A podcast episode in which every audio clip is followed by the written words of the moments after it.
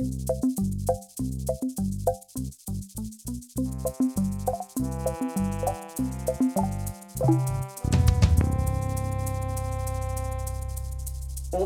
omena.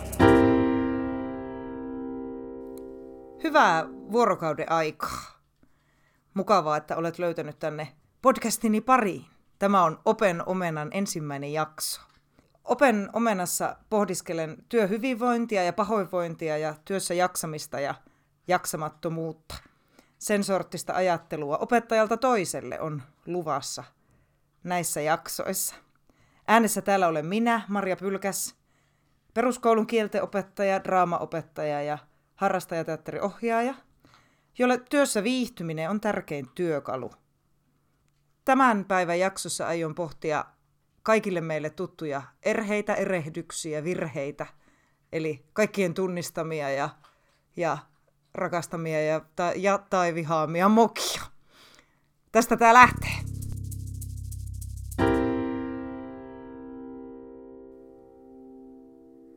Kun on valinnut itselleen tämmöisen aika esillä oleva ammatin, niin on varmaan aika päivän selvää, että sieltä suusta ei aina tuu ihan sitä, mitä pitäisi. Toki suurimmaksi osaksi se voisi olla semmoinen hyvä tavoite, että jotenkin asiassa pysyttäisiin, mutta kyllä meistä varmasti kaikki tietää, kaikki ketkä on tämmöisessä ammatissa, jossa jatkuvasti ollaan äänessä ja esillä, niin jokainen meistä varmaan tunnistaa sen, että aina ei mene ihan putkeen. Mä oon ruvennut oppitunneillani sanomaan open kootuiksi sekoiluksi sellaista, sellaista omien virheitteni korjailua, että hei hei hei, viime viikolla selitin tämän asian näin, mutta sitten kotimatkalla tajusin, että eihän se näin menekään. Semmoista se on. Semmoista se on. Ja oppilaat pitää kovasti tästä mun OKSstä, eli open kootuista sekoiluista, koska ne huomaa, että opettaja ei suinkaan ole kaikki voipa ja kaikki tietävä. Tai näin mä ainakin haluan uskoa. Ää, googlettelin. Googlettelin ää, mokia, nimenomaan opettajien tekemiä mokia. Aika paljon löysin sellaista hyvän tahtoista itselleen nauramista tästä aiheesta. Että milloin oltiin menty vähän väärissä vaatteissa liikkatunnelta suoraan pitämään jotakin vähän virallisempaa presentaatiota, tai milloin tuli sanottua jotain vähän outoa. Mulla oli kerran sellainen tunti, että oltiin tekemässä tehtäviä yksi ja kaksi, ja seiskaluokkalainen nuori mies kysyi, että mitä sitten kun on tehnyt tämän ykkösen, ja mä sanoin, että sitten vauhilla kakkoseen. Tämä kyseinen poika nauro itsensä lattialle. Hänen mielestään se oli hulvatonta.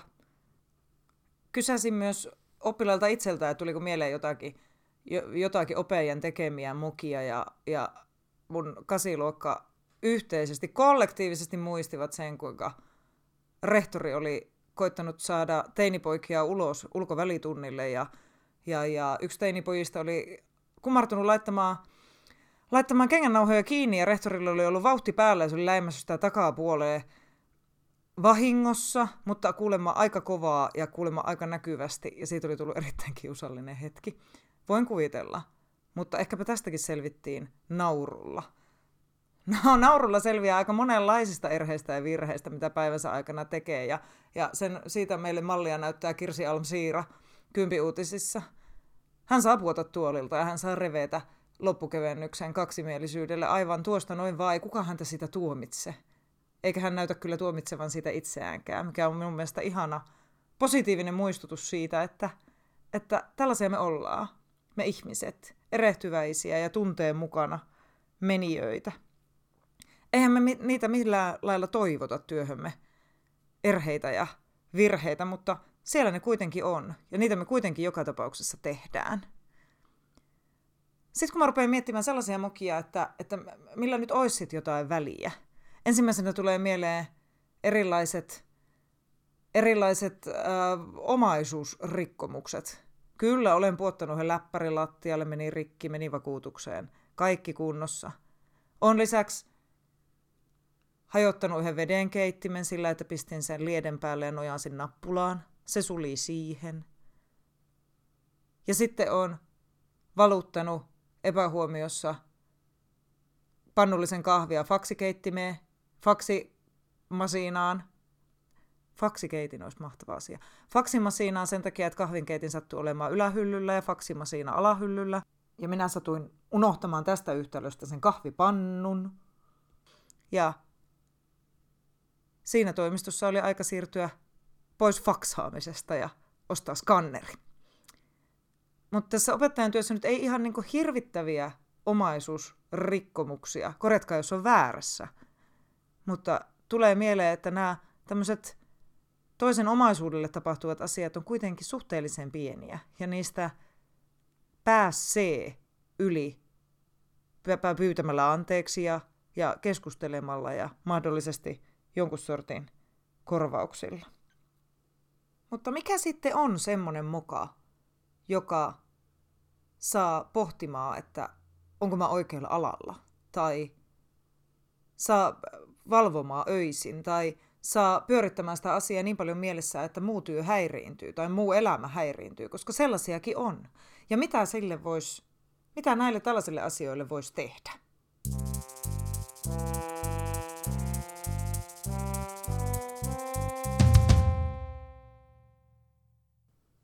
Suomen Kuvalehden iso kysymys juttusarjassa oli otsikolla Se oli virhe.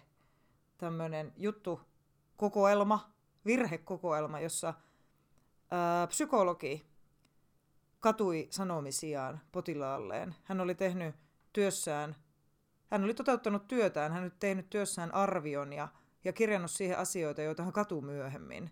Ja katui edelleen, vaikka tästä oli jo ainakin käsittääkseni vuosia aikaa.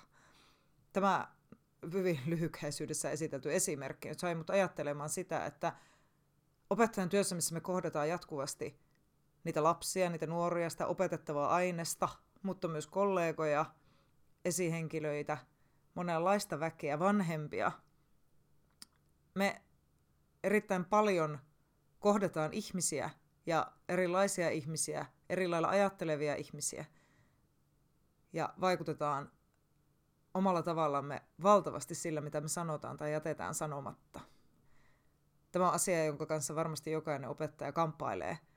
Ja sieltä ne, ne uraan eniten vaikuttavat virheet ehkä löytyy.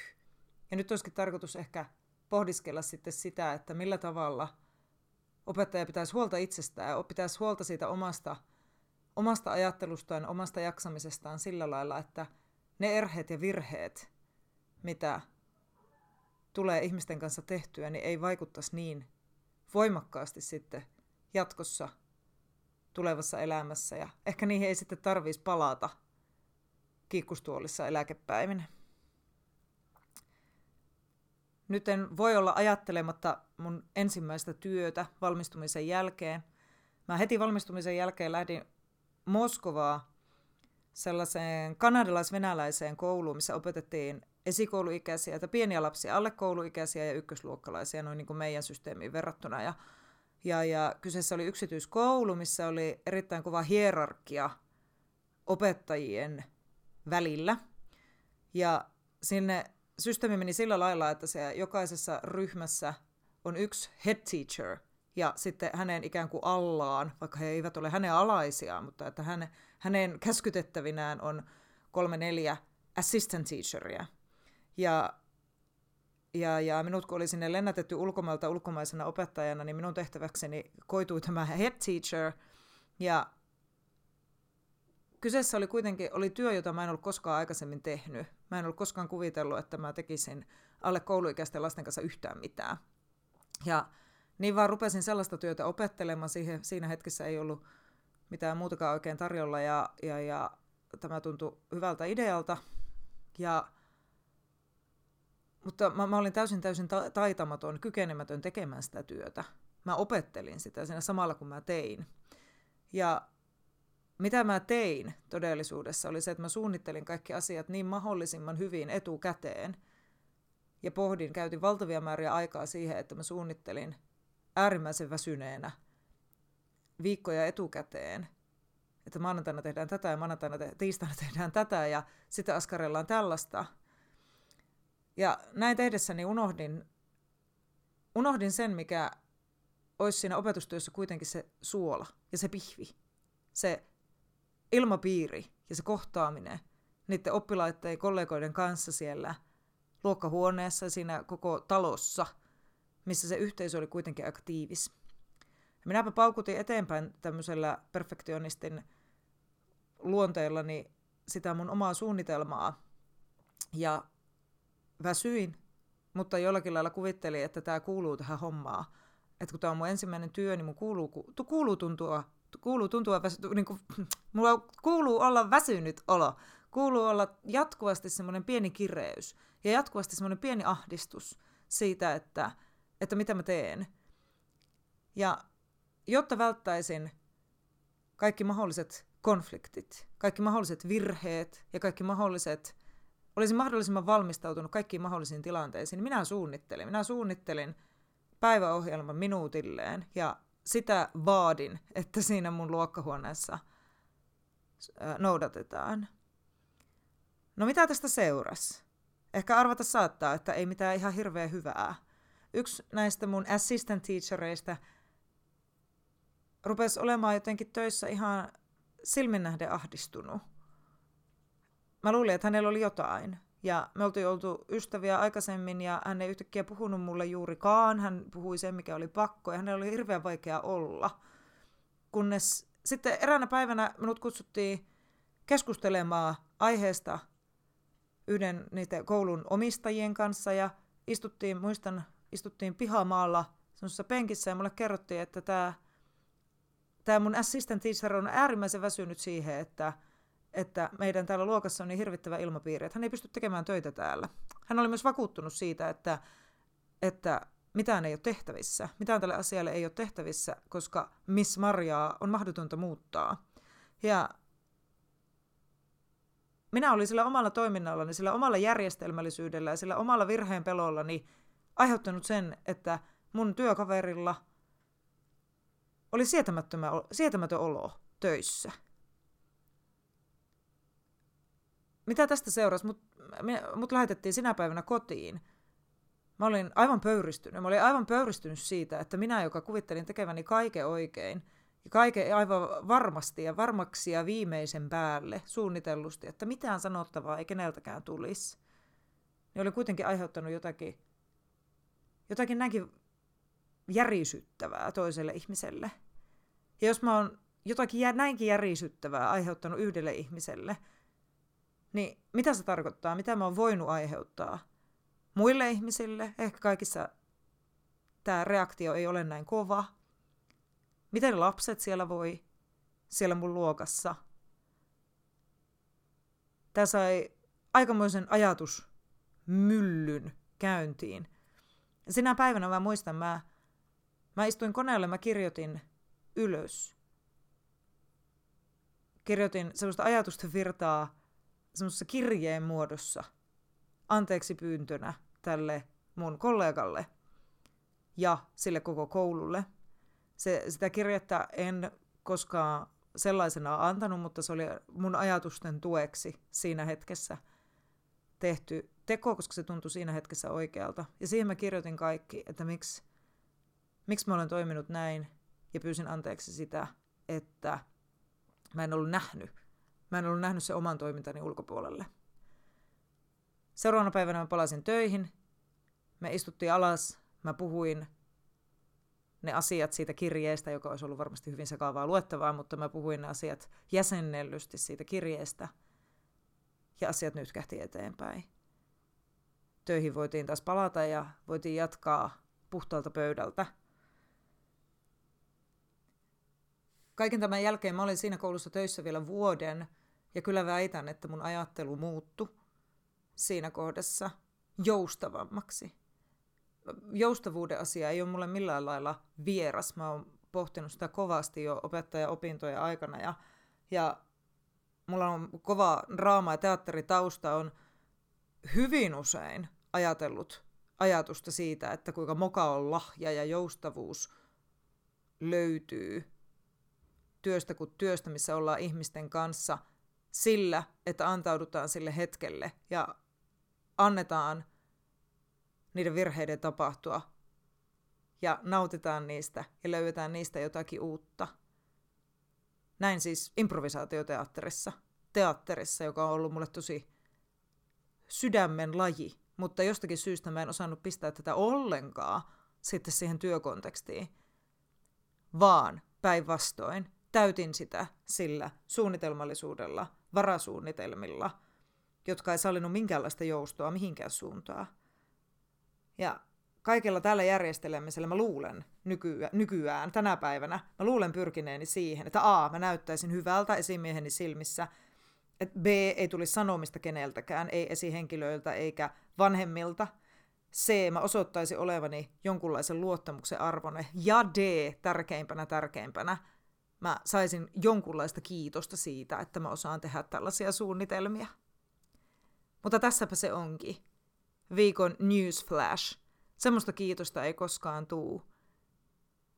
Tai ei mulle ainakaan tullut. Kukaan ei koskaan tullut kädestä pitäen kiittämään mua siitä, että mä oon tehnyt ihan valtavasti sellaista työtä, joka ei näy.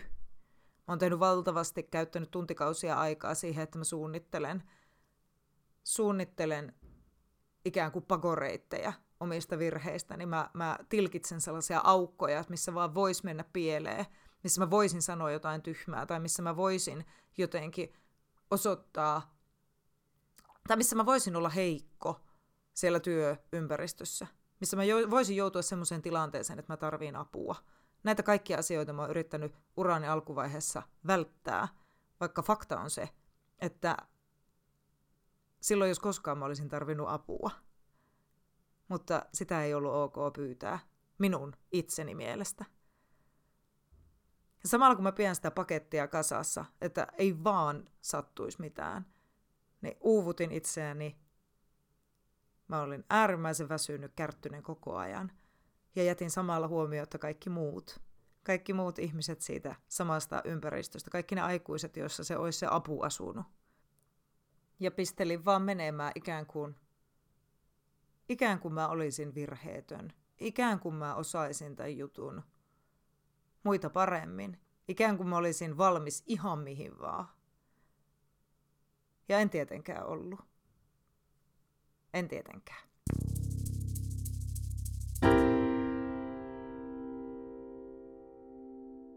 Nytpä seuraa tämän podcastin suosikkiosuuteni jo nyt, vaikka ollaan vasta ensimmäisessä jaksossa. Ja se on opettajien päiväkirjakalenterin, eli Legolar-kalenterin aforismiosuus. Tämän päivän aforismi löytyy tästä 2020-2021 kalenterista sivulta 43. Sen on kirjoittanut Maria Mustonen Tampereelta ja se kuuluu näin. Elämä ei ole ongelma, joka pitäisi ratkaista, vaan todellisuus, joka on koettava. Tässäpä se ydin onkin. Elämä ei ole mikään ongelma. Se arki, missä me ollaan tekemässä työtä, nyt puhun työelämästä.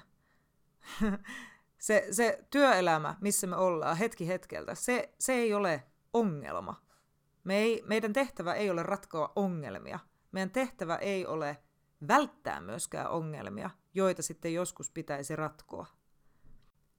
Omassa työssäni huomasin alkuvaiheessa, että kun virheen pelko kasvoi ja oma epävarmuus sen mukana, niin mä aloin myös vältellä sellaisia tilanteita, missä saattaisi joutua kohtaamaan sen oman erehtyväisyytensä. Sellaisia tilanteita saattoi olla vaikkapa jonkun sortin keskustelut vanhempien kanssa, jotka mä mieluummin jätin käymättä, koska mä tiesin, että niissä saattaisi tulla joku konflikti. Tai mä jätin ne viimeiseen asti, välttelin niitä viimeiseen asti sen takia, että, että mua pelotti. Että mua pelotti se, että mä tekisin jonkun virheen, sanoisin jotain hölmöä, Toki mun urani alkupuolella kaikki nämä keskustelut on pitänyt käydä lisäksi vieraalla kielellä, mikä on tuonut omia haasteita, mutta enemmän kuin sitä mä oon kyllä pelännyt, että mä saisin aikaa jotain. Jotain, missä mun pitäisi myöntää, että mä oon ollut väärässä. Mutta fakta on se, että elämä ei ole ongelma. Ongelmia meille tulee kyllä. Ja ongelmia meidän pitäisi ratkaista, mutta se ei ole se juttu, eli se ei ole se elämä. Vaan elämä tapahtuu just nyt. Ja kaikista paras tapa varautua siihen, että mokia tulee kuitenkin, on opetella sitä joustavuutta. Jos joustavuus häviää, niin muuttuviin tilanteisiin, joita meidän työ on aina täynnä, joka ikinen päivä. Muuttuvan, muuttuviin tilanteisiin on mahdotonta reagoida, jolloin huomion tarve ja oikea tai sopiva tapa reagoida jää aivan varmasti matkalle. Ja mitä tästä seuraa? No aivan varmasti, tai minulle ainakin on seurannut se, että pää hajoaa, suunnitelmat ei toimi, suusta tulee ihan mitä sattuu, kun keskittyminen on aivan väärissä asioissa. Ja työstä on aivan äärimmäisen vaikea nauttia. Mitäpä sitten voi tehdä, kun niitä mokia tapahtuu kuitenkin? Siihenpä tässä nyt yritän itselleni vastata. Tässä omassa esimerkissäni, mitä minä tein, niin minä kirjoitin ne tuntemukseni ylös ja menin sitten niiden jäsenneltyjen ajatusteni kanssa käymään sitä keskustelua seuraavana päivänä. Se oli äärimmäisen vaikea tilanne, mutta koen edelleen vuosikymmen tapahtuneen jälkeen, että se oli ainoa oikea tapa toimia. Kohdata se tilanne, kohdata ne kaikki asiat, mitä siitä minun toiminnasta oli seurannut. Toki varmasti tämä, tämä olisi semmoinen niin ensimmäinen ohjenuoro, minkä tahansa mukaan välttelemiseen. Jos tulee sanottua jotain hölmöä, sitä voi pyytää anteeksi. Kuulostaa hyvin yksinkertaiselta, mutta ei sitä aina välttämättä ole. Ottaa vastuu tekemisistään. Diiliohjelmassa nämä epäonnistuneet projektijohtajat aina ensimmäisenä sanoo, että minä otan vastuun tästä epäonnistumisesta, mutta siitä huolimatta heillä on aina semmoinen taipumus, että he yrittää tietenkin oman nahkansa pelastaakseen tässä kilpailussa, niin keksiä siitä, siitä, siitä toisesta kilpakumppanista joku semmoinen virhe, joka olisi vielä ratkaisevampi kuin se, että he on ryssinyt sen, nyt tuli ruma sana Venäjän opettajalta, on mennyt huonosti se heidän oma projektinsa. Että ihan sellaista toimintatapaa, toimintatapaa en tässä lähde nyt suosittelemaan, mutta sitä suosittelen, että jos tulee joku moka tehtyä, niin sen kohtaaminen mahdollisimman pian tapahtuneen jälkeen on varmasti aika hyvä juttu ja vie asioita eteenpäin niin omassa päässä kuin sitten asiaosaisten mielissä. Koska mokien ikään kuin järjestelemisessä, tämmöisessä damage-kontrollissa, sitten kun moka on jo tapahtunut, niin ei siinä ole kysymys ainoastaan siitä, että saadaan syyllinen löydettyä ja, ja kulut katettua ja päästään eteenpäin, vaan siinä on myös kyse siitä, että ihminen käsittelee sitä asiaa päässään. Että mokan tekijä, inhimillinen, erehtyvä ihminen saa rauhan sen asian kanssa. Ja tässä ollaan nyt mun mielestä asia ytimessä, jos ajatellaan tätä työtä ja työhyvinvointia. Koska pahin moka minun mielestä, jonka tässä työssä voi tehdä, on antaa sen oman pään ja oman tunteen unohtua silloin, kun tapahtuu jotakin hankalaa. Ja varmiten tällaisen oman pään unohtamisen saa tehtyä sillä, että, että koittaa jatkuvasti pelata vähän varman päälle. Että vaan ei sattuisi mitään. Että vaan ei tulisi sanomista. Että vaan ei kävisi mitään. Mitään, mistä mun täytyisi sitten selvitellä tätä asiaa jälkikäteen. Ja kyllähän me lasten nuorten kanssa töitä tekevät ihmiset tiedetään, että se on aika mahdotonta. Mutta jos me sitä jatkuvasti pelätään, niin kyllä se oma pää jää kakkoseksi. Improssa sanotaan, että moka on lahja ja se kuulostaa joskus vähän korniltakin, mutta, mutta niin se on. Koska moka antaa tilaa toisenlaiselle ajattelulle. Ei, ei, ei se moka välttämättä silloin, kun se tapahtuu, niin tunnu kauhean lahjalta. Se voi tuntua äärimmäisen hirvittävältä. Mutta se avaa jotain. Se avaa jotain uutta. Se avaa mahdollisesti jonkun uuden tulkinnan, joku uusi tehtäväntekotapa, joka ei välttämättä toimikaan. Saattaa avata jonkun sellaisen ajatuksen siitä, että mikä saattaisikin olla se toimivampi tapa. Tai joku suusta tullut sammakko hassussa tilanteessa saattaa avata sen, sen yleisösi ajattelemaan, että hei, toi on inhimillinen ihminen, toi onkin aika hauska tyyppi. Nämä nyt vaan pari esimerkkiä aiheesta, josta voisin puhua kyllä tuntikausia.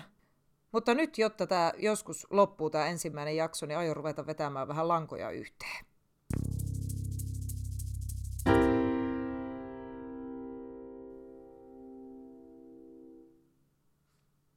Jokaisella meistä on oma tapansa suunnitella työnsä siten, että se ei kuormita liiaksi ja että se tuntuu mielekkäältä. Ja tästä aion puhua jatkossa vielä lisää ja hyvinkin paljon. Mutta nyt tähän mokailuasiaan ja työhyvinvointiin ja omaan päänsä kanssa elämiseen liittyen haluan jakaa omat perusperiaatteen, jotka kuuluvat näin. Yksi. Ei saa jättää kokeilematta mitään sen takia, että pelottaa. Tähän asti se urani aikana mulla on mennyt aika moni asia pieleen. On sitten ollut kysymyksessä joku uusi tehtävätyyppi tai uudenlainen tapa saada lapset tai teinit liikkumaan, ja nehän ei aina toimi. Mutta siitä huolimatta on hirveän iloinen, että olen kokeillut. Koska siitä voi saada myös lisää maa-aineesta tulevia asioiden suunnitteluun. Toki tämä pätee myös niihin ikäviin keskusteluihin tai ikäviin kohtaamisiin, joita meidän täytyy tässä työssä tehdä. Niiden vältteleminen ei saa mitään muuta kuin lisää kuormaa sinne pääkoppaan ja, ja pahimmassa tapauksessa ajatusten harhailua ja huonoja unia. Pelko on hirveän vaikea asia, ja siitäkin voisi puhua koko päivän. Mutta enitenhän meitä pelottaa, tai ainakin minä uskon niin, että enitenhän meitä pelottaa kokeilla asioita sen takia, että me pelätään, että niissä menisi joku pieleen ja me jouduttaisiin itse siinä kohdassa jotenkin huonoa valoa. Mutta siitäkin selviää. Tai ainakin niin minä uskon. Joka tapauksessa se oli ykkönen. Kakkonen. Jos joku asia menee pieleen, niin sille voi nauraa. Itselleen on hyvin hyvä opetella nauramaan aina silloin tällöin, ja Kirsi Almsiira näyttää mallia. Hän on minun idoli tässä asiassa. Ja sitten on kohta kolme. Jos nauru ei riitä tai auta, niin sitten täytyy laittaa anteeksi pyyntöhousut jalkaan ja pitää sitten kohdata se tilanne. Mielellään mahdollisimman pian. Mahdollisimman pian ei tarkoita välttämättä välittömästi, mutta mahdollisimman pian liittyy olosuhteisiin, sitten kun se on mahdollista. Ja sillä sen saa sieltä notkumasta sieltä pääkopasta ja niistä mahdollisista unista tai, tai unettomista öistä pyörimästä. Ja sitten on nelonen. Tämä työ tehdään nyt, eikä suunnittelemalla etukäteen. Ja tällä periaatteella minä yritän ainakin arkeani jatkaa. Tämä työ tapahtuu tällä hetkellä ja se, että mä keskityn tällä hetkellä just siihen, mitä mä teen, se auttaa mua unohtamaan virheen pelkoni. Se auttaa mua muistamaan, että mä olen epätäydellinen ja inhimillinen. Ja se auttaa mua nauttimaan tästä työstä huomattavasti enemmän kuin se, että mä olen suunnitellut kaiken valmiiksi ja yritän pysyä siinä omassa päässäni tekemässä suunnitelmassa, mikä hyvin todennäköisesti joka tapauksessa romuttuu, kun siitä korttitalosta otetaan yksikin kortti pois.